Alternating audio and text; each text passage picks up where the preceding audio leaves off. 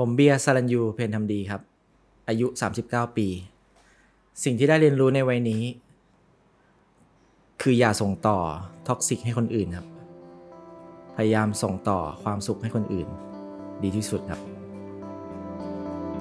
Listen to the Cloud เรื่องที่ The Cloud อยากเล่าให้คุณฟัง Coming of Age บทเรียนชีวิตของผู้คนหลากหลาย และสิ่งที่พวกเขาเพิ่งได้เรียนรู้ในวัยนี้ สวัสดีครับ นี่คือรายการ Coming of Age กับผม ทรงกรดบางยี่ขัน นี่เป็นพอดแคสต์ของ The Cloud ที่เราชวนผู้คนในวงการต่างๆ มาพูดคุยกันถึงจุดเปลี่ยนในชีวิต และสิ่งที่เขาได้เรียนรู้ในวัยต่างๆ นะครับ ติดตามฟังกันได้ทาง Apple Podcast Spotify แล้วก็ชมแบบมีภาพได้ทาง YouTube อย่าลืมกด Subscribe กันไว้ด้วยนะครับ จะได้ไม่พลาดตอนใหม่ทุกๆ วันอังคารครับ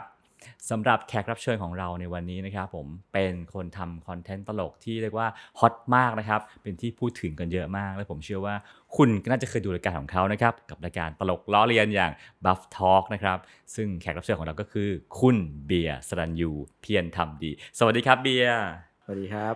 ชั่วโมงนี้มาแรงมากจริงๆนะฮะรายการนี้ขำได้ใช่ไหมได้สิฮะ คือทุกคนก็ดูแล้วแบบโหยอยากมาต้องเห็นแบบเบียร์ในมุมขำแน่นอนในวันอ๋อนี้ได้ครับ ผมคิดว่า เฮ้ยเราอยากเห็นเบียร์ในชีวิตจริงว่าเฮ้ยเบียร์ที่อยู่แบบปกติที่ไม่ได้อยู่หน้ากล้องเป็นคนแบบไหน เบียร์ที่เป็นปกติใช่ไหมใช่ใช่เบียร์ปกติเพราะในรายการไม่ค่อยปกตินั่นแหละฮะก็ขอบคุณมากที่มาเยี่ยม The Cloud ในวันอ๋อนี้ดีนะดีฮะครับดีดีครับอ่าทีนี้เอ่อเห็นว่าช่วงนี้เบียร์บอกว่าบอกว่าทำงานหลายอย่างแล้วก็ตอนนี้เอ่อทำงานใหม่คือเป็นเป็น comedy เป็นทำยืนเดี่ยว จริง ๆ ก็ไม่ใช่งานใหม่นะอืมเอ่อแต่แค่คนไม่ค่อยรู้ดีกว่า เพราะ ผมได้เข้าไปแบบเริ่มจากการไปดู stand-up comedy ของยืนเดี่ยวอะอืมเมื่อประมาณสามปีกว่าครับๆที่แล้ว ทีนี้เราก็พอไปดูเราก็รู้สึกเฮ้ยชอบแล้วก็มีน้องๆ พี่ๆ เพื่อนๆเขาบิวบิวว่าเฮ้ยลองไปเล่นดิอืมมึงน่าจะเล่นได้อะไรอย่างเงี้ยก็ลองไปครับครั้งแรกไปก็เละเทะเลย ก็เบียร์ก็ทำตลกมามากมายทั้งภาพนิ่งภาพนิ่งทั้งวิดีโอเนอะแล้วพอขึ้นไปไปเล่นจริง ๆ ไม่เหมือนกับ ศาสตร์อื่นๆแล้วฮะ มันมันคนละศาสตร์กันเลยครับ เพราะว่าอย่างรายการเราอะมันสามารถคัดได้ สามารถตัดต่อช่วยได้ ใส่เอฟเฟกต์ช่วยให้ฮาได้อย่างเงี้ยแต่ stand-up comedy อะมันคือขึ้นไปบนเวทีพร้อมกับไมค์อืมแค่คนเดียว แล้วแบบคัดไม่ได้อะอืมคนดูเขาดูกันสดๆตรงเนี้ย มันก็เลยแบบเออเป็นศาสตร์ที่เราเออเราก็ไม่คิดว่าเราจะเล่นได้หรอกแต่เรารู้สึกว่า ก็น่าจะลองอะ เออ เราก็ไปลองครั้งแรกเลย ก็เละเลย คือแบบณตอนนั้นอะ คนตลกคนขำนะ คนที่ดู แต่พอเรากลับไปดูคลิปอะเอ้าเขาเขาขำที่ที่เราเล่นไม่หานี่หว่า คือมันไม่ใช่จุดประสงค์ที่เราต้องการอะ มันก็เลย เออ เป็นครั้งแรกที่ไม่ค่อยไม่ค่อยดี แต่ว่าอะก็พอพอได้ทำบ่อยขึ้นบ่อยขึ้นมันก็ดีขึ้น ก็ได้ได้โอกาสจากยืนเดียวเขาก็ลองให้ไปเล่นเรื่อยๆ เพราะเขาก็น่าจะรู้แหละ คนเล่นแรก ๆอะมันมันไม่น่าได้เลยอะเขาก็แบบเอ้ยลองไปเล่น พอเราไปเล่นบ่อย ๆ อะ เราก็กลับมาดูทำกันบ้านก็คือแบบดูคลิปตัวเองย้อนหลัง เออ เอามาปรับตรงนี้ดีกว่าเพราะตอนแรก ๆ ที่เราไปเล่นอะ เรา เราไม่มีเขาเรียกว่าไม่มีบทไม่มีอะไรเลย ไม่มีการวางแผนว่าเฮ้ยจะต้องปูชงตบยังไง แล้วมีพันช์ไลน์อันสุดท้ายยังไง ไม่มีเลย เราใช้คำความที่แบบเฮ้ยอยากเล่าแบบเนี้ย อยาก เล่าแบบคนนี้ดู มันก็เลยกลายเป็นแบบว่ามันไม่ใช่ตัวเอง พอเรากลับไปทำกันบ้านปุ๊บเฮ้ยเราพยายามเอาสิ่งที่ตัวเองชอบมุก หรือว่าการพูดแบบที่เป็นตัวเองใส่เข้าไปดู ผมเริ่มจากลองแบบอาลองสมมติร้อยเปอร์เซ็นตอนแรกใช่ไหมที่ผมเล่นแล้วมันแย่ ผมลองเอามุกตัวเองที่ชอบอะใส่เข้าไปสักยี่สิบเปอร์เซ็นต์ครับเออไอ้ยี่สิบเปอร์เซ็นต์นั้นฮาเฉยเลยในครั้งต่อไป ผมก็เลยแบบเหมือนเพิ่มเปอร์เซ็นต์เข้ามาเรื่อยๆ จนแบบ ผมจับทางถูกว่าแบบ คนที่มาดูเราเล่นน่ะเขาต้องการมาดูเราเขาไม่ต้องการดูเราแบบคนอื่นครับ และไอศาสตร์การยืนเดี่ยวเนี่ยนะฮะการเล่นเอ่อ stand-up comedy เนี่ยมันมีเสน่ห์ตรงไหนฮะถึงชอบมันเหลือเกิน คือผมเพิ่งมาชอบเมื่อแบบเต็มที่ประมาณแบบสองปีที่แล้วครับนี่เอง เพราะผมรู้สึกว่าเฮ้ยการที่แบบขึ้นไปเล่นบนเวทีอะคือผมชอบชอบความตลกอะไรอยู่แล้วแหละอย่างอย่างที่คนรู้ แต่การที่ทำคลิป แล้วส่งไปให้ ส่งไปบนแบบออนไลน์ให้คนดูอะผมไม่เห็น react เขาอะเห็นแค่ comment อะเอ้ย ตลกอะอันเนี้ยผมเห็น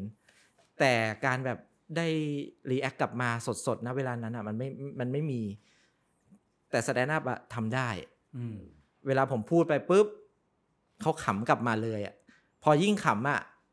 เราเราไม่ยิ่งแบบได้ใจอืมแล้วก็ขยี้ไปอีก ก็ขำอีกครับผมรู้สึกอันเนี้ยมันสนุกมากแล้วมัน มันส่วนตัวนะผมรู้สึกมันเป็นความที่แบบสะใจดีอะเออเวลาเห็นคนขำแล้วผมเฮ้ยสะใจว่ะอืมเออเดี๋ยวมึงมึงตายแน่อะไรเงี้ยอะไรเงี้ยชอบชอบครับอ่าฮะอ่าทีนี้เดี๋ยวจะกลับมาคุยชีวิตในวัย 40 ของเบียร์เนาะโดยเฉพาะได้ครับการเป็นพ่อคนที่มีลูกอายุ 15โอ้ว่าจะเป็นยังไงบ้างนะฮะ ทีนี้ขอย้อนกลับไปในวัยเยาว์หน่อยนะครับ เบียร์เติบโตมากับครอบครัวแบบไหนฮะเป็นครอบครัวปานกลางครับผมเป็น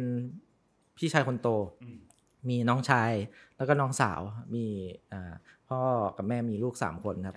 ซึ่งก็เป็นครอบครัวปานกลางอยู่อยู่บ้านเช่า ซึ่งเป็นซอยที่แบบเก่าแก่มาก ตอนนี้ก็อยู่ซอยอันเนี้ยสุขุมวิท 73 ซึ่งติดกับถนนสุขุมวิทแล้ว แต่เป็นซอยที่แบบค่อนข้างแบบเงียบสงบมาก ซอยเนี้ยอยู่ตั้งแต่พ่อผมเกิดอ่าผมก็เกิดที่ผมมาเกิดประจวบเพราะเป็นบ้านแม่ แต่ก็มาโตที่กรุงเทพร้อยเปอร์เซ็นเลย ทีนี้เอ่อฐานะก็ปานกลางครับ คุณพ่อก็ทำอาชีพขับรถเทรลเลอร์รอสอพอไม่ไม่แน่ใจที่อ่าก่อนฮะเป็นเอ่อบิดาของแฟลชของเคอรี่ในยุคนี้ ใช่ใช่ก็จะแต่พ่อผมจะเป็นขับที่อ่าหัวหัวลากที่เป็นรถบอลโวใหญ่ๆสิบแปดล้อยี่สิบล้อคือ ขนพวกแบบสมัยก่อนนะขนรถถังโหอ่าอะไรแบบนั้นเลยแบบข้ามไปประเทศลาวด้วยอะไรเงี้ย หรือแม้กระทั่งแบบสวนสยามอะที่เป็นไดโนเสาร์อ่าในพิพิธภัณฑ์อันนั้นพ่อผมก็เป็นคนขับรถไปขนไปส่ง ใช่อ่าก็จะเป็นอาชีพนี้ครับ แปลว่าอาจจะไม่ค่อยได้อยู่บ้าน ถูกต้องครับไม่ค่อยไม่ค่อยอยู่เลยครับ ก็แม่ผมก็จะเป็นแม่บ้านอ่าอาชีพอาชีพที่เขาจะทำก็จะเป็นแบบขายข้าวอาหารตามสั่ง ซึ่งขายที่บ้านนั่นแหละอืมเพราะว่าในซอยบ้านอะจะมีโรงเรียนด้วย เป็นโรงเรียนมัธยม แล้วก็โรงเรียนพาณิชย์อยู่ในซอยเดียวกัน ซึ่งก็จะขายอยู่ในซอยบ้าน ผมว่ารู้สึกเป็นครอบครัวที่เรียบๆด้วยซ้ำไม่ไม่ค่อยมีอะไรตื่นเต้นเท่าไหร่แต่เป็นครอบครัวใหญ่ เพราะว่าบ้านผมเป็นครอบครัวคนจีน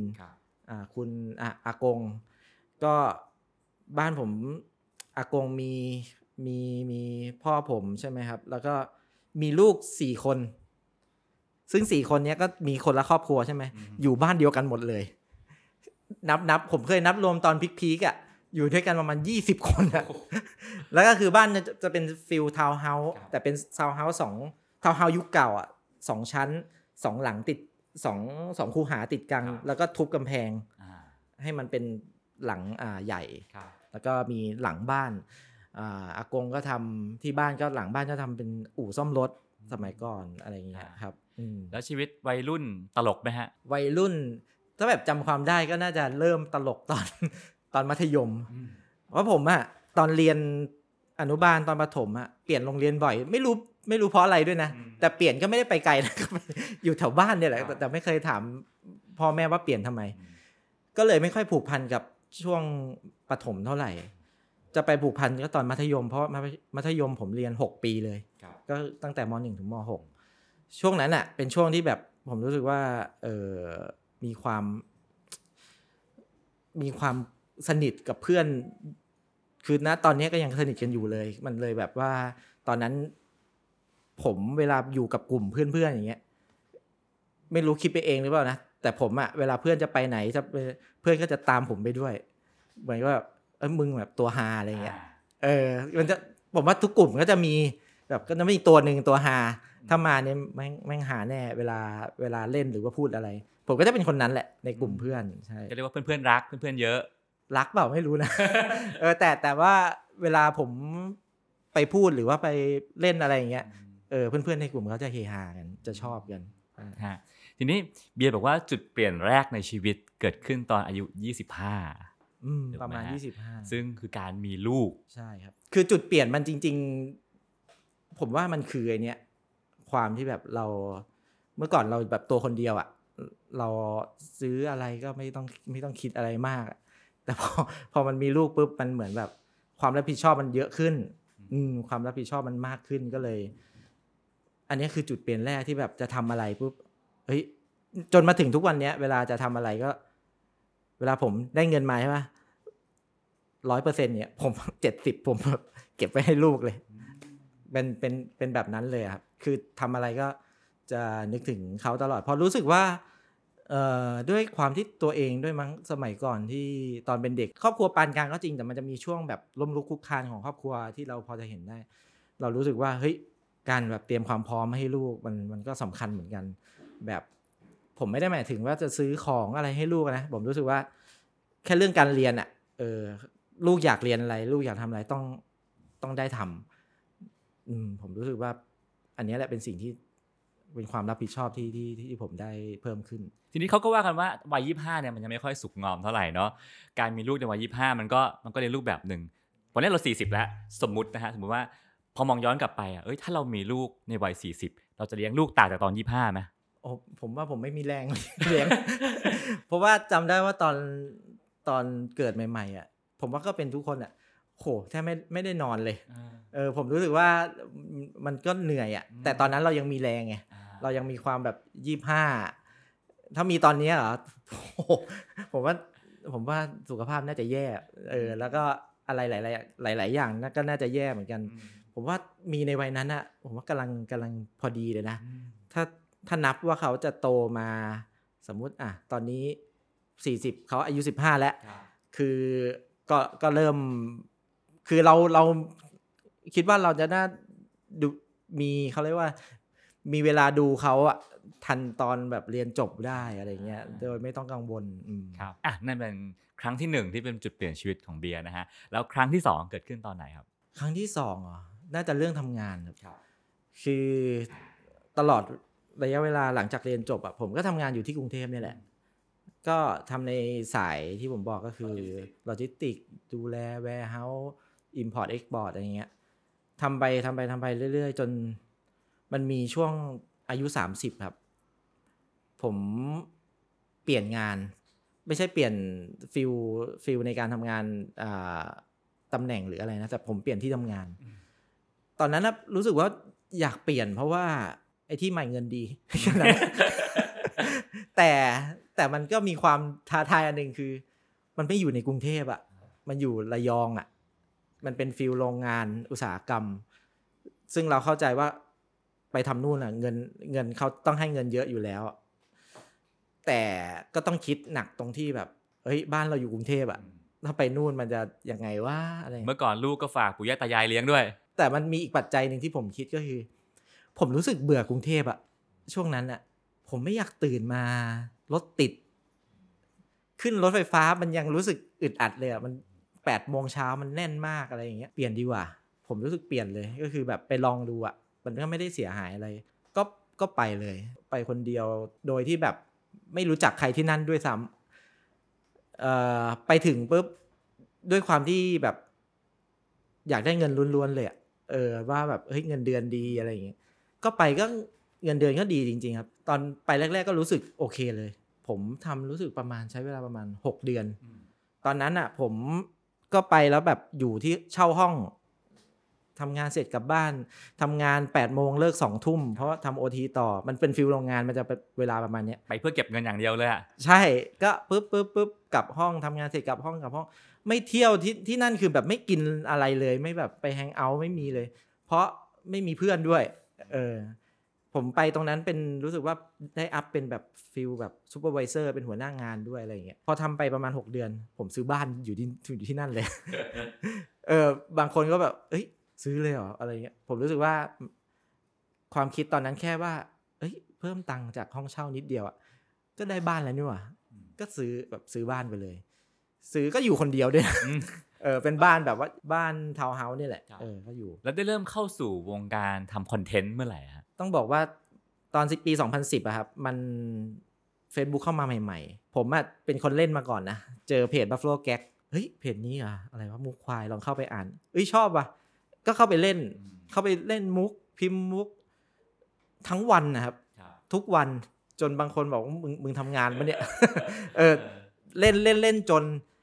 แอดมินที่เขาเป็นอยู่อะชื่อเอ็มครับเอ็มคือมือกลองวงเสลอ เล่นเยอะจนมันชวนแบบเฮ้ยมึงมาเป็นแอดมินดีกว่ามึงเล่นเยอะขนาดเนี้ย ผมก็ได้เข้าเป็นเป็นแอดมินแบบงงๆแบบเอ้ยอะได้ดิพอเข้าไปผมก็แบบไปช่วยโพสต์มุกปุ๊บปุ๊บปุ๊บนั่นแหละคือก้าวแรกที่เข้าไปเพจ Buffalo Gag คือปี 2010 แล้วมันเริ่มได้เงินไหมช่วงนั้น ไม่มีไม่มีเงินครับ ไม่มีเงินเลย เพราะว่าผมว่าตอนนั้น Facebook ก็ยังไม่มีอะไรสปอนเซอร์อะไรเกี่ยวกับอย่างนั้นอย่างนั้นอยู่แล้วอะแล้วพอมาจดจดอยู่ที่ระยองเนี่ยก็ยังทำเพจอยู่ ก็ทำมันเหมือนที่ไว้ไว้ปล่อยของอะอืมแบบเอ้ยคิดมุกอะไรออกผม พอเริ่มเข้าเพจ Buffalo Gag เนี่ย ผมเริ่มเป็นคนที่แบบ พอมองอะไรอะเอ้ยคิดเป็นมุกไว้ยแล้วก็แล้วก็โพสต์ไอ้ยแก้วน้ำไอ้ยคิดอะไรได้ว่าโพสต์จะเป็นจะเป็นฟิลนี้ตลอดเนี่ยจะใช้จะใช้ การแบบว่าสังเกตอะไรอย่างเงี้ยแล้วก็โพสต์โพสต์มุกซึ่งเป็นการเล่นอย่างเดียว เล่นไม่ได้ก่อเกิดให้แบบมีรายได้อะไรทั้งนั้น จนมันทำมาสักประมาณปี 2018แถวๆเนี้สิบแปดสิบเจ็ดเนี้ยมันก็เริ่มมีพวกอ่าเอเจนซี่โฆษณาเข้ามาเอ้ยโฆษณาตัวนี้ให้หน่อย อันนั้นก็เริ่มมีได้เงิน แต่เราก็ทำเป็นทีม ผมก็จะมีแอดมินอีกรวมทั้งหมดตอนนี้มี 4 คนมีผมมีเอ็มมีเดีย แล้วก็ต้อง ก็ช่วยกันทำมาครับอันเนี้ยก็คือเริ่มมีเป็นเขาเรียกว่าค่าขนมแล้วกัน เพราะตอนนั้นแต่ละคนก็มีงานประจำทำด้วย ซึ่งตอนที่ผมอยู่ระยองก็มีงานประจำเวลาเอ่อถ้ามีลูกค้าจ้างแบบเฮ้ยอันนี้ต้องมีถ่ายคลิปนะ ผมก็จะนัดกันเจอกันเสาร์อาทิตย์ก็มาถ่ายกัน ก็เหมือนกับว่า อาทิตย์หนึ่งเจอกันทีอะไรอย่างเงี้ยเออก็ทำเป็นงานอดิเรกไม่ได้แบบจริงจังอะไรขนาดนั้นอ่า ทีนี้มาถึงจุดเปลี่ยนครั้งถัดมาคือการลาออกจากงานตอนอายุเท่าไหร่ฮะประมาณ 36 ครับ ก็ทำอยู่ที่ระยองประมาณประมาณ 6 ปี ผมรู้สึกว่าไอ้ที่กูทำอยู่นี่ทำทำเพราะอะไรวะอะไรเงี้ยอ๋อทำเพราะเงินนี่หว่า แต่มันพอดีกับช่วงที่ผมตัดสินใจเนี่ยที่มีความคิดนี้เข้ามา ผมผมเปิดอีกเพจหนึ่งเพจน้ำพริกแคบหมูยายน้อย บางคนคิดว่าผมลาออกเพราะว่า เพจ Buffalo Gag นะ ไม่ใช่ ผมลาออกเพราะเพจน้ำพริกแคบหมูยายน้อย เพราะอันนั้นน่ะเป็นเพจที่ขายของ ซึ่งมันได้ income มาณตอนนั้นเลย ซึ่งซึ่งในเพจน้ำพริกแคบหมูยายน้อยเราทำคอนเทนต์ตลกเหมือนกันเออแบบ bully marketing อะไรอย่างเงี้ยเออแบบว่า sell สินค้าตัวเอง แล้วปรากฏว่าตอนนั้นบูมมาก ช่วงช่วงเปิดเพจปีแรก คนก็ออเดอร์มาเยอะ เยอะจนถึงจุดหนึ่งอะเงินมันเท่าเงินเดือนที่เราทำอยู่อะ มันก็เลยมีความคิดนี้เข้ามา เฮ้ยแล้วเราจะทำอันนี้ไปทำไม เราก็ไม่ได้ชอบนะ มันเป็นงานที่แบบทำเพื่อเงินเลยเป็นอาชีพที่ได้เงินอย่างเดียวอะจนนั้นตอนนั้นเราไปได้ได้ได้ในส่วนของน้ำพริกแคบหมูยายน้อยปุ๊บแล้วมันเป็นสิ่งที่เราชอบด้วยตรงที่เราทำคอนเทนต์ตลก เราก็เลยตัดสินใจแล้วเอ้ยแล้วก็จะอยู่ทำไมอะ ไปดีกว่าเออเออแล้วก็ตัดสินใจคือ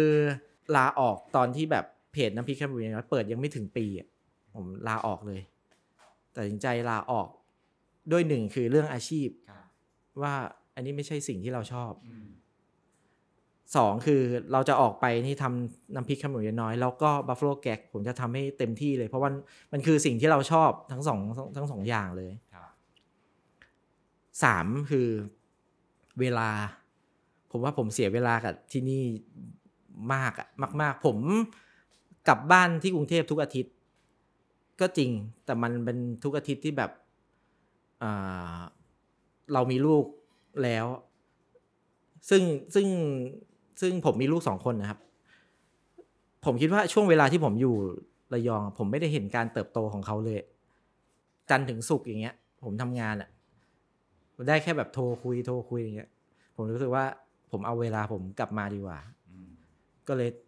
ผมว่าปัจจัยไอ้ไอ้อันสุดท้ายเนี่ยไอ้เรื่องเวลาผมว่า น่าจะเป็นอะไรที่แบบสำคัญที่สุดของของผมก็เลยแบบ อย่างอื่นพวกเงินทองมันพอจะไอ้นี่ทำได้ฮะแต่เวลามันเสียแล้วมันเสียไปเลยก็เลย มีสามปัจจัยเนี่ยที่แบบตัดสินใจให้ผมลาออกจากงานประจำก็แปลว่าพอลาออกปั๊บกลับมาอยู่กรุงเทพก็ต้องเดินหน้าทำคอนเทนต์เต็มตัว ใช่ครับ ก็คือผมตั้งเป้าไว้แล้วแหละว่า ว่าถ้าออกมาผมต้องทำให้เหมือนงานประจำอะแต่แค่มันจะดีหน่อยตรงที่ผมก็ทำอยู่บ้าน ไม่ต้องออกไปรถติดอะไร แล้วก็เป็นสิ่งที่ตัวเองตื่นมาแล้วก็ทำแล้วก็ชอบด้วย แทบเวลาทำก็เหมือนไม่ได้ทำงานอะมันเป็นสิ่งที่เราชอบ แล้วก็ตั้งเป้าไว้ว่า ผมออกมาก็จะทำให้มันเต็มที่อืมตอนแรกเบียร์บอกว่าทำงานโรงงานเพราะว่าแค่อยากได้เงินมันไม่ได้มีความหมายอะไร แล้วมาทำคอนเทนต์เนี่ยมันมีความหมายไหมคือด้วยความโชคดีของผมด้วยมั้งมันมัน ระยะเวลาหรือ คือผมอะจริง ๆ ผมสามารถลาออก ผมไม่สามเอ้ยเขาเขาเรียกว่า ผมสามารถแบบไม่ต้องทำงานประจำก็ได้นะ แต่ผม ไปเสี่ยงเอาข้างหน้าแบบว่าไอ้ช่วงก่อนจะไปทำโรงงานผมแบบ ถ้าถ้าคนอื่น อาจจะเสี่ยงเลยแบบ ไม่ทำโรงงานอะทำเพจแม่งอย่างเดียวเลยผมผมไม่กล้าอะ เออ ผมรู้สึกว่ามันยังไม่ใช่ด้วย มันเลยแบบพอถึงเวลาเนี้ยมันเป็นเวลาอะไรที่มันพอดีเลยครับแล้วมันมีน้ำพริกเข้ามาเพิ่มอีก คืออย่างน้อยผมออกไปผมขายน้ำพริกผมได้เงินแน่ๆแน่นอน ไม่ต้องรอว่าลูกค้าจะมาจ้างนึกออกไหมครับ ทีนี้เอ่อพอพอผมได้ออกมาจริง ๆ แล้วอะแล้วมาทำสองอย่างเนี้ยไอตัวเงินแม่งกลายเป็นไปอยู่ข้างหลังเฉยเลย เออ แต่ไอสิ่งที่ได้ขึ้นมาก็คือ เวลาและที่ผมบอกกับ มันคือความที่แบบว่า สิ่งที่ผมทำอยู่มันไม่ใช่งานอะผมตื่นมาที่บ้านเนี่ย ตื่นมา ก็นั่งเล่นนั่งปุ๊บปุ๊บคิดคอนเทนต์ทำอะไรคุยกับเพื่อนในแอดมินด้วยกัน อยู่ดีหมดวันแล้วเอ้านี่กูทำงานแล้วเหรอวะอะไรเงี้ยเออมีความรู้สึกอย่างเงี้ย หรือเวลาอะไปออกกองไปถ่ายรายการ ก็ไปถ่ายเอ้ยโอ้โหขำกันฮะ เสร็จปุ๊บเอ้านี่กูทำงานแล้วเหรอเนี่ย เออมันมันมีความรู้สึกแบบนี้เข้ามา ก็เลยรู้สึกว่า เออมันมันรู้สึก ตัวเองก็โชคดีเหมือนกันที่แบบมาเจอแต่ด้วยความด้วยความโชคดีนี้ก็ผมก็ยังมีความคิดอยู่ว่า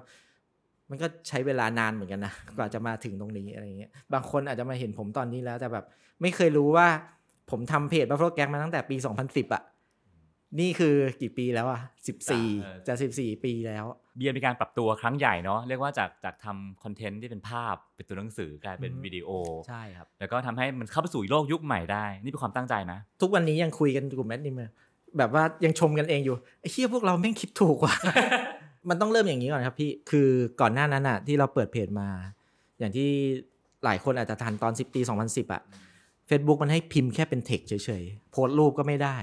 เวลาเราโพสต์มุกก็โพสต์เป็นเทคตืดๆๆๆห ลังจากนั้นค่อยพัฒนามาเป็นรูป รูปทีนี้เอ้ยเราทำเป็นรูปอัลบั้มเป็นรูปหลาย ๆ รูป หลังจากนั้นเราทำเป็นวิดีโอเมื่อก่อนวิดีโอคอนเทนต์พวกเราก็จะเป็นแบบเล่นมุกกันโบ๊ะบ้า แบบตบมุกกันแฮ่เฮ้ออะไรอย่างเงี้ยทีนี้มาถึงจุดนั้นอะจุดที่ผมลาออกมาปุ๊บผมก็อย่างที่ผมบอกผมก็มา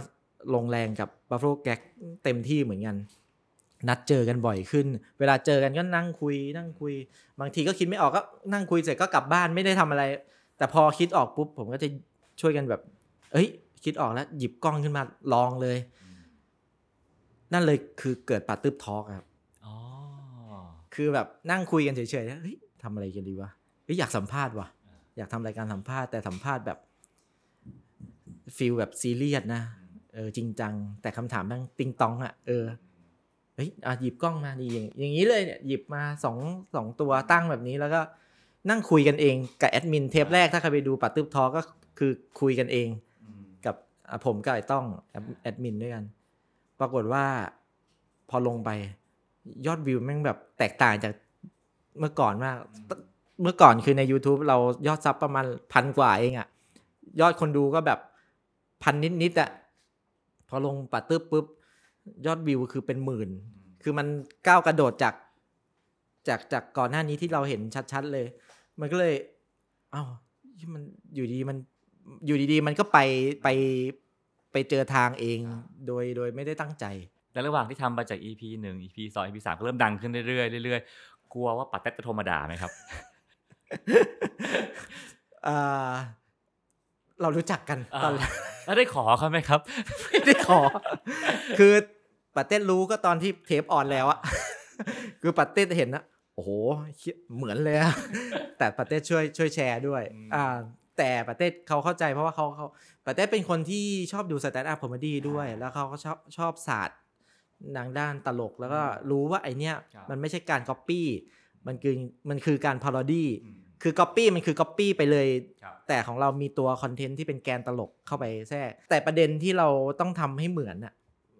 พวกผมคิดกันไว้ก็คือ คืออยู่ดีๆ เราไปโผล่เป็นรายการใหม่ไปเลยอะ่ะคนมันจะ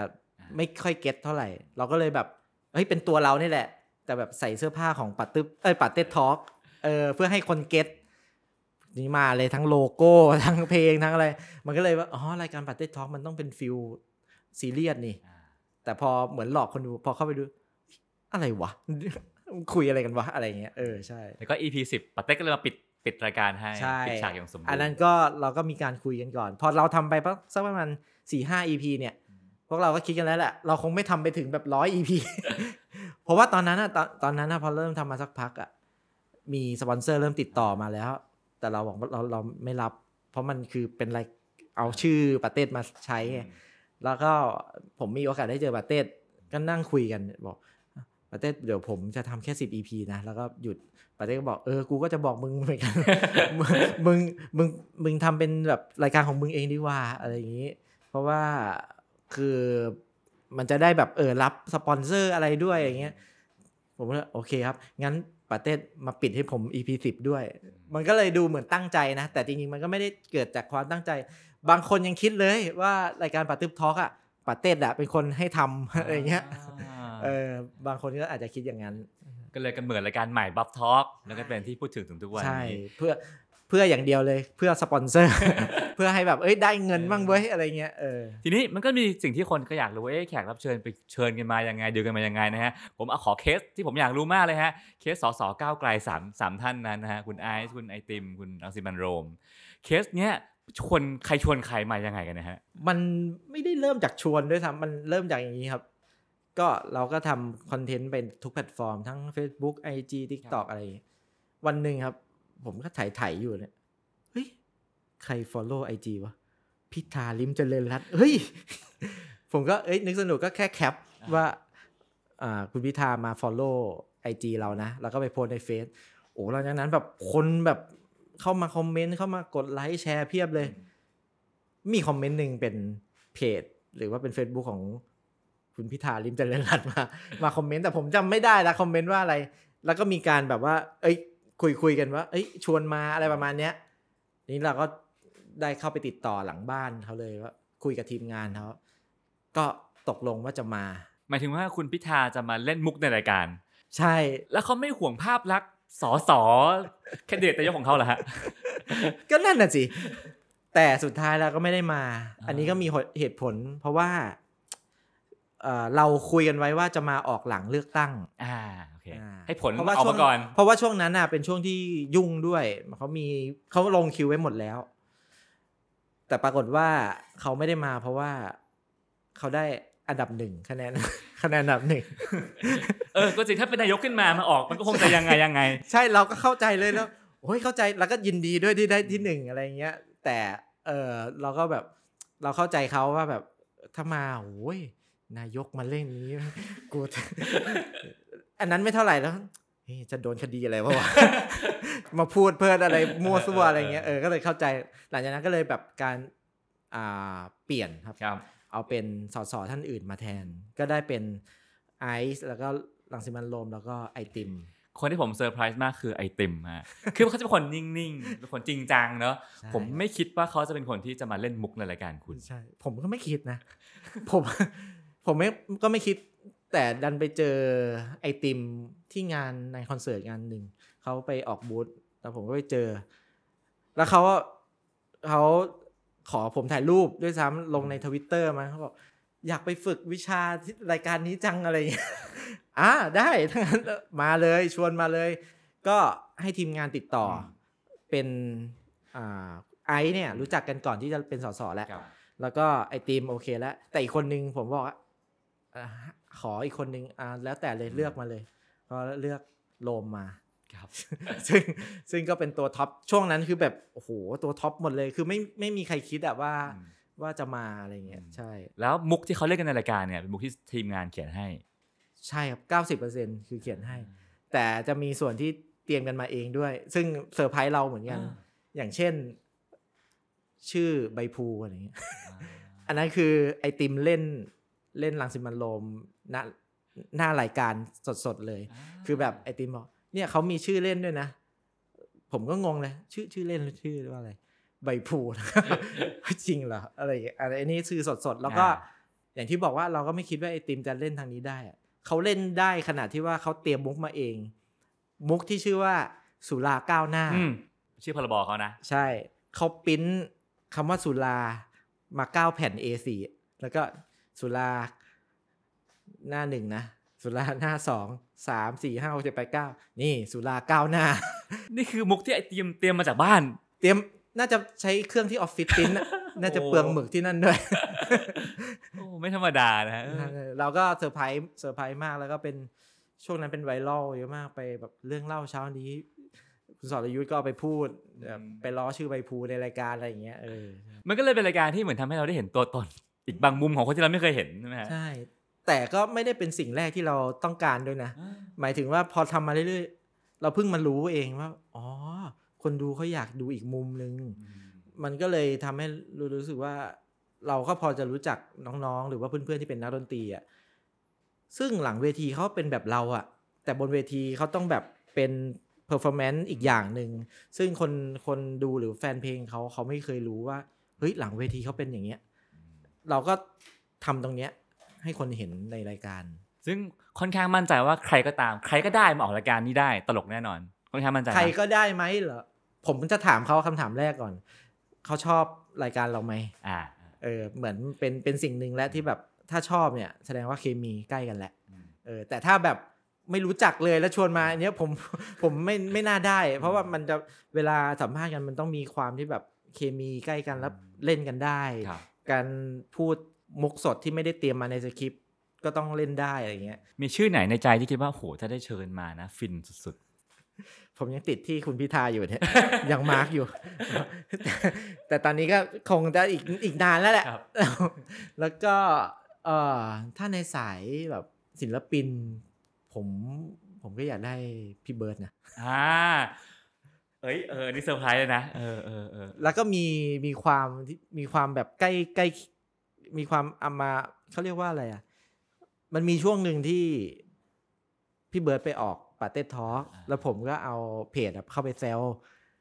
แล้วพี่เบิร์ดก็แบบเหมือนตอนนั้นแบบมาคุยกันแบบอยากมาด้วยซ้ำเออ แต่อันเนี้ยมีความแบบอาจจะอาจจะ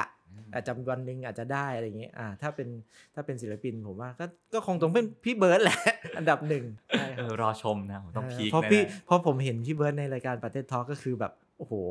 กวนนะใช้ได้เลยอะทีนี้มาถึงชีวิตในวัย 40นะฮะวัยนี้ครับในวัยนี้เอ่อหลังจากที่ทำคอนเทนต์ตลกมา 10 กว่าปีเนาะอืมในวัยเนี้ยเราทำด้วยมุมมองที่มันต่างไปจากเดิมนะผมว่าต่างนะ ผมว่าคิดคิดเยอะขึ้น ในมุมของการทำคอนเทนต์ด้วยอืมแล้วก็ในมุมของเอ่อเมื่อก่อนเวลาเราเห็นคอมเมนต์อะคนใส่เลขห้ามาฮ่าโอ้โหฮามาก แล้วว่า เอ้ย ดีดีดีแต่พอตอนเนี้ย มันเหมือนมีความแบบอิโมชัน a ลมากขึ้นอะเวลาคนคอมเมนต์ อย่างเช่นแบบ เฮ้ยผมช่วงนี้แบบเครียดมากแล้วมาได้ดูรายการพี่แบบโห มันรู้สึกแบบคลายเครียดไปเลย ช่วงช่วงหนึ่งอะไรอย่างเงี้ยทำให้ผมคลายเครียดช่วงบางคนถึงขนาดแบบเป็นโรคซึมเศร้าอะไรอย่างเงี้ยช่วงโควิดเขาก็แบบดูรายการเราเพื่อที่แบบรู้สึกดีขึ้นน่ะถึงแม้แบบแม่งจะไม่มีสาระอะไรเลยอะ่ะแต่มันทำให้ช่วงแบบ สามสิบนาทีที่ได้ดูอะ่ะสมองเขาแบบไม่ต้องคิดอะไร อย่างที่ตอนที่ผมพูดในรายการผมก็จะบอกเป็นถอดสมองแล้วมามาลองคุยกันก็ก็แบบนั้นจริง ๆ คือคุณไม่ต้องมาคิดอะไรดูรายการเรา ไม่ต้องมาหาความความความความจริงหรือว่าความสมเหตุสมผลอะไรทั้งนั้น แค่คุณดูแล้วคุณขำอะอืมแค่นั้นคือแบบอันนี้คือสิ่งที่เราต้องการที่จะที่จะทำหรือว่าที่ที่เราอยากได้แล้วแค่นั้นเลย แล้ว เวลาคิดมุกอะไรอย่างเงี้ย ก็ต้องคิดเยอะขึ้น เมื่อก่อนแน่นอนว่าไอ้คำว่าบูลลี่อะมันมาช่วงแบบหลังๆนี่เองตอนปี 2010 ยังไม่มีเลย มุกต่างๆ ที่เราเล่นอะโอ้โหผมใส่กันสุดมากอะ แต่มันสนุกจริง ๆ นะ แต่แต่ด้วยความที่มันเป็นคอมเมดี้อะถ้าถ้าบางคนอาจจะเข้าใจคือแบบมันคือการแสดงอะ เราไม่ได้คิดอย่างนั้นจริง ๆ นะ เราแค่อยากสื่อให้คนดู หรือว่าคนอ่านตลกแค่นั้นเอง เราไม่ต้องการแบบจะไปเหยียดเขาขนาดนั้น แต่พอตอนหลังๆ เราก็ต้องคิดในมุมนี้เยอะขึ้นครับถ้าเป็นเรื่องงานก็เรียกว่ารับผิดชอบขึ้นอืมรับผิดชอบคิมากขึ้น ใช่คือเราไม่อยากให้บุคคลอื่นเสียหายอะไรเงี้ยใช่ส่วนเรื่องครอบครัวเห็นว่ามีจุดเปลี่ยนข้อสำคัญอีกหนึ่งจุดที่เกิดขึ้นเมื่อไม่นานมานี้ ใช่ครับ ก็เมื่อตุลาปีที่แล้วก็ครับคุณพ่อเสียอืมใช่ คือจุดเปลี่ยนมันจริง ๆ ถามว่าผมผูกพันกับพ่อไหมก็ ผมครอบครัวเราจะไม่เป็นครอบครัวที่แบบเฮ้ยคุยกันสนิทกันกอดกอดคอกันไม่ไม่ขนาดนั้น แต่ผมรู้สึกกับพ่ออะก็ตอนที่แบบ อย่างที่ผมบอกพ่อเขาขับรถเทรลเลอร์ใช่ไหมครับแล้วอ่าเวลาปิดเทอมอะผมอะจะเป็นคนแบบนั่งรถไปกับพ่อ เพราะรถเทรลเลอร์ของพ่อจะเป็นรถเทรลเลอร์ที่มี ด้านหลังเบาะจะเป็นอืมที่นอนอะมันจะใหญ่กว่าปกติ ก็สามารถนอนได้นั่งรถไปเจ็ดวันอะไรอย่างเงี้ยไปก็จะขึ้นรถไปกับพ่อ แล้วก็อีกอย่างหนึ่งที่รู้สึกว่าได้มาจากพ่อโดยที่แบบผมว่าพ่อก็ไม่ได้ตั้งใจด้วยซ้ำก็คือเนี่ยไอความตลกความสนุกเนี้ยได้มาโดยที่แบบพ่อผมชอบดูตลกคาเฟ่ชอบแบบชอบชอบเข้าเส้นอะขนาดที่ว่าเมื่อก่อนมันจะมีร้านเช่าวิดีโออยู่อืมปักซอยอะ ผมว่าพ่อผมอะเช่าดูกันจนหมดร้านแล้วอะอืมทุกคณะ ผมรู้จักทุกคณะก็เพราะพ่อ อันเนี้ยผมก็เลยรู้สึกว่าเฮ้ยผมเพิ่งมาคิดย้อนเมื่อไม่กี่ปีนี้เองว่าอ๋อมันน่าจะเนี่ยแหละสิ่งที่แบบเวลาผมไปเจอเพื่อนๆ แล้วผมเป็นตัวฮาอย่างเงี้ยผมจะรู้สึกว่าผมสามารถรู้จังหวะ ว่าผมจะควรจะพูดเข้าไปแทรกตอนไหนแล้วแบบจะตลก หรือว่าใช้คำพูดแบบไหนพูดแล้วเพื่อนจะฮา นั่นแหละครับ คือผมจะบอกว่าไม่ได้ไม่ได้มีความแบบสนิทอะไรกันขนาดนั้น แต่เราก็อยู่ด้วยกันตลอดเออจนเอ่อก่อนหน้านี้ประมาณแบบหกเจ็ดปีที่แล้ว พ่อก็เลยล้มล้มป่วยแบบว่าเอ่อเข้าผ่าตัดครั้งครั้งใหญ่ครั้งแรกก็จะเป็นโรคหัวใจโรคหัวใจตอนนั้นทำบายพาสคือผ่าผ่าตรงหน้าอกเลยครับปึ๊บปึ๊บแล้วก็ก็ผ่านไปด้วยดี แต่แกก็มีมีมีโรคนั้นติดตัวอยู่โรคหัวใจ แล้วก็เป็นเบาหวาน หลังจากนั้นที่หนักสุดก็จะเป็นโรคอ่าไต ต้องฟอกไตเอ่ออาทิตย์ละสามวันอืมทำอย่างเงี้ยมาประมาณห้าปีแล้วครับจนมาถึงเมื่อปีที่แล้วครับผมรู้สึกได้ตอนที่ที่พ่อผมแบบว่าเฮ้ยอาการเขาเริ่มแย่ขึ้นเมื่อเมื่อต้นปี ไม่ใช่เมื่อต้นเออต้นปี หลังจากที่เขาไม่เปยไม่เป็นโควิดเลยนะครับ เพิ่งมาเป็นเมื่อปีที่แล้ว พอมันเกี่ยวกับปอดเนี่ย มันมันเลยแบบทำให้แย่ขึ้น พอหลังจากเป็นโควิดเออเริ่มรู้สึกว่าเฮ้ยพ่อพ่ออาการเริ่มแย่แย่แย่แย่ทั้งลูกๆหลานๆก็พยายามแบบบอกเขาให้แบบไปหาหมอไปโรงพยาบาลเขาไม่ไปอืมแต่ผมอะเข้าใจเขาว่า คนเข้าออกโรงพยาบาลประมาณเจ็ดปีอะอืม เขารู้สึกว่าเขาก็น่าจะแบบไม่ไม่อยากไปแล้วอะไรเงี้ยจนวันหนึ่งผม ผมเนี่ยแหละเป็นคนพูดกับแกเองบอกว่า เอ้ย วันนั้นก็อาการไม่ดีเหมือนกันผมก็บอกเฮ้ยให้ไปโรงพยาบาลอะไรเงี้ยเขาก็ไม่ไปเหมือนเดิมใช่ไหมโอเค ก็แยกย้ายกันนอน แล้วแม่ผมก็มาเรียกผมบอกเอ้ยพ่อพ่ออยากไปแล้วโรงพยาบาลเอออยู่ดีๆก็วันนั้นอะไม่ไม่รู้นึกอะไรห่างกันไม่กี่ชั่วโมงเองผมเพิ่งนอนไปได้สักพักอะโอเคไป ก็ขับรถไปส่งพ่อที่โรงพยาบาล อันนั้นก็เป็นวันสุดท้ายที่ออกจากบ้าน ไม่ได้กลับมาเลยแล้วแล้วเหตุการณ์ในวันนั้นมันเปลี่ยนชีวิตเบียร์ไปยังไงฮะ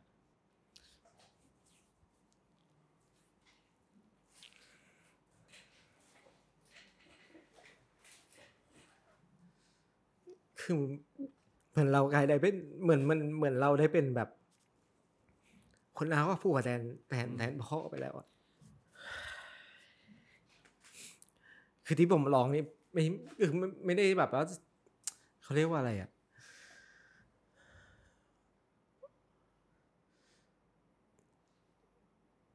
ตอนไอ้คือก่อนก่อนหน้าเนี้ยที่มีหนัง หลังจากพ่อเสียเนี่ยมีหนังเรื่องสับเปลือกับโฟกิงอะครับไม่รู้แค่เดี๋ยวบอกเลยมันสปอยเปล่าวะนั่นแหละมันจะมีฉากหนึ่งของทั้งสองเรื่องอะครับโอ้โห ผมร้องแบบเละเทะมากเลยเพราะผมรู้สึกว่ามันมันทำให้ผมรู้สึกว่าเฮ้ยเสียดายว่าปากอย่างไม่ได้ไม่ได้ทำให้เขาแต่เราอะจริง ๆ ไม่ใช่แต่ผมอะที่บ้านอะแม่ก็แบบทำใจกันแล้ว ตั้งแต่ตั้งแต่ ตั้งแต่เข้าโรงพยาบาลรอบเนี้ยใช่ ผมผมไม่ได้ ไม่ได้ร้อง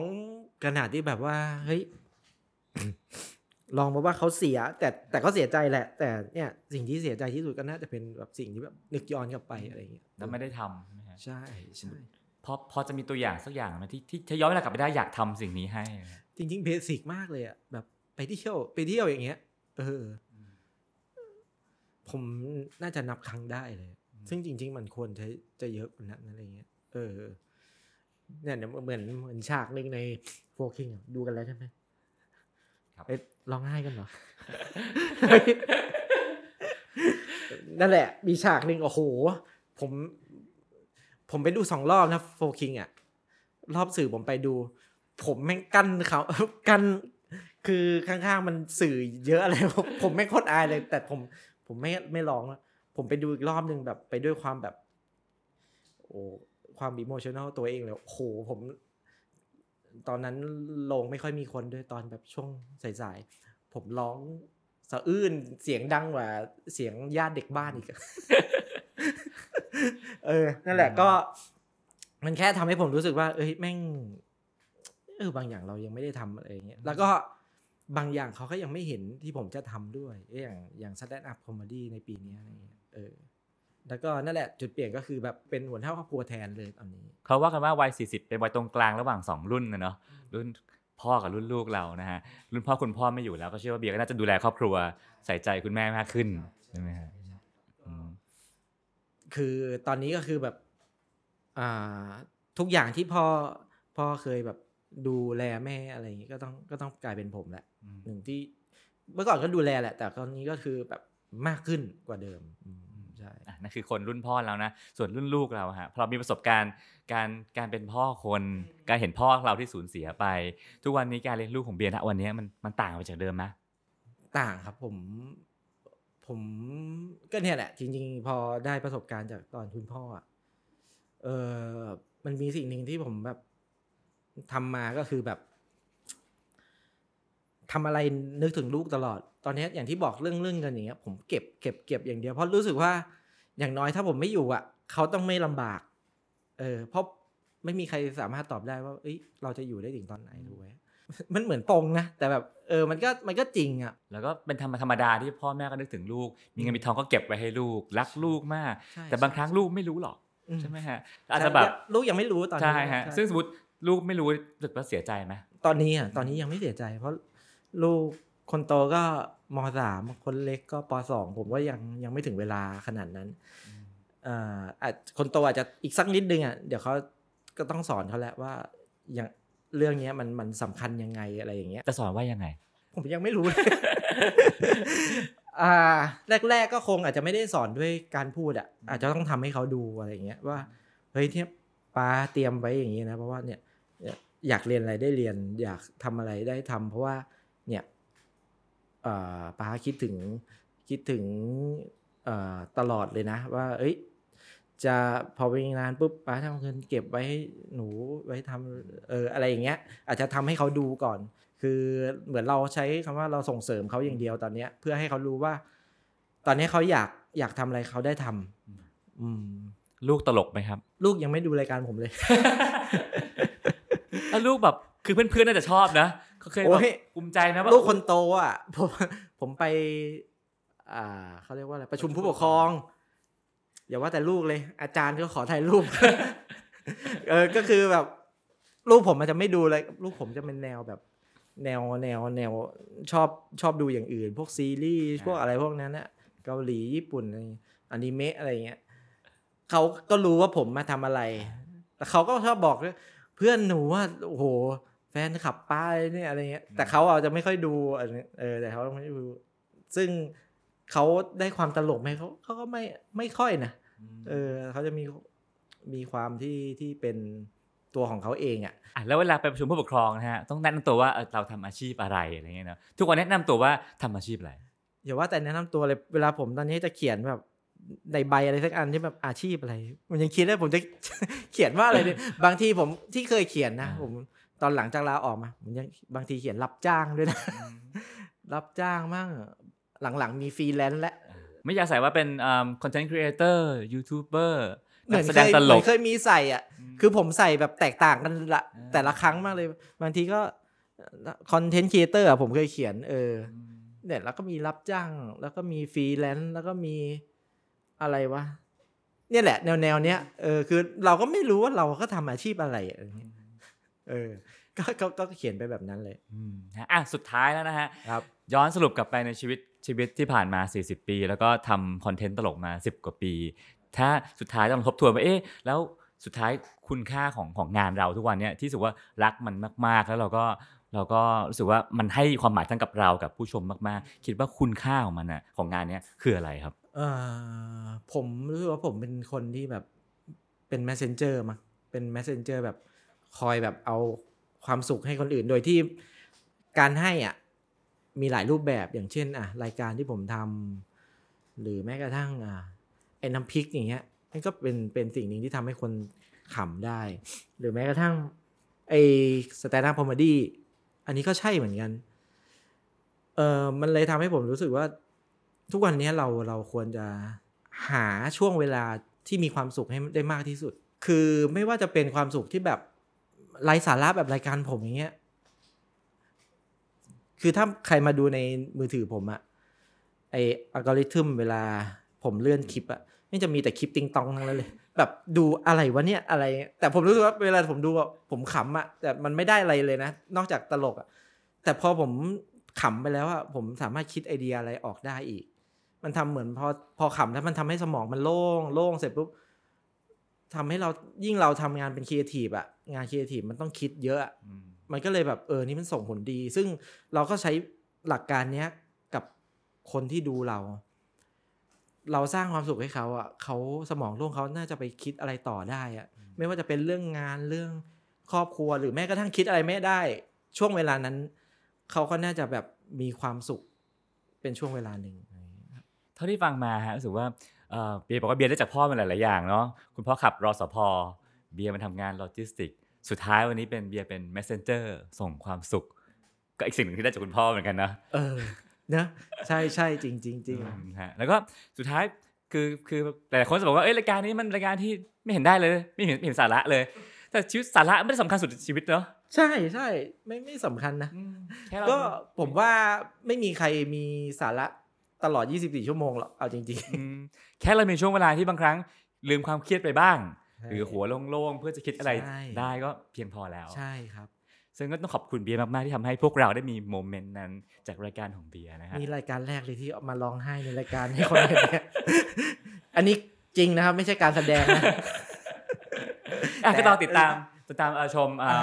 ทอล์กโชว์ของเบียร์ได้ก็โปรโมทนิดนึงครับครับ ตอนเทปออนนี้น่าจะขายบัตรแล้วครับนะผมก็อ่าโชว์จะมีวันที่ 30 มีนาคมครับ ที่โรงละครอักษรา King Power สองรอบนะครับอ่าบ่ายสองแล้วก็หนึ่งทุ่มตรงจำง่าย ๆ ครับ โชว์ผมมีวันเดียวกับบูโนมาอ้าวแล้วใครจะดูกูได้มาล่ะเนี่ยนั่นน่ะดิผมสงสารบูโนมาเนี่ย คนหายไปสิบกว่าคนโอ้นั่นแหละครับก็ ไปติดตามว่าบางคนที่ยังไม่เคยเห็นผมเล่น stand-up comedy ก็อยากให้ไปดูครับ ผมอยากให้ให้ไปดู เพราะว่าอันนี้เป็นสิ่งหนึ่งที่ผมผมหลงรักศาสตร์ศาสตร์นี้จริง ๆ แล้วก็วันนั้นก็จะมีเล่าเรื่องพ่อที่ไม่ไม่ไม่น่าร้องไห้แบบนี้ ก็คือเรื่องเรื่องตลกตลกที่ที่อันนี้ spoil นิดนึงคือ พ่อผมอย่างที่ผมอย่างที่บอกก็คือเป็นคนที่แบบสร้างให้ผมตลกขึ้นมาใช่ไหมขนาดพ่อแกเสียไปแล้วอะ แกยังส่งเรื่องตลกมาให้ผมตั้งแต่วันแรกเลยอะเออ แล้วก็มีหลาย ๆ เรื่องหลังจากนั้น หลังจากที่พ่อเสียไว้ไปฟังกันที่งานครับครับผมซื้อบัตรได้ที่ได้ที่ The Concert ครับอ่าครับผม บัตรราคา 500 800 1,200ครับอืมครับผมก็ไปเจอเบียร์ในอีกเวอร์ชั่นหนึ่งกันได้นะฮะ ได้ครับ วันนี้ต้องขอบคุณเบียร์มาก ๆ นะครับครับผมขอบคุณครับขอบคุณครับติดตามเรื่องราวดี ๆ และรายการอื่น ๆ จาก The Cloud ได้ที่ readthecloud.co หรือแอปพลิเคชันสำหรับฟังพอดแคสต์ต่างๆ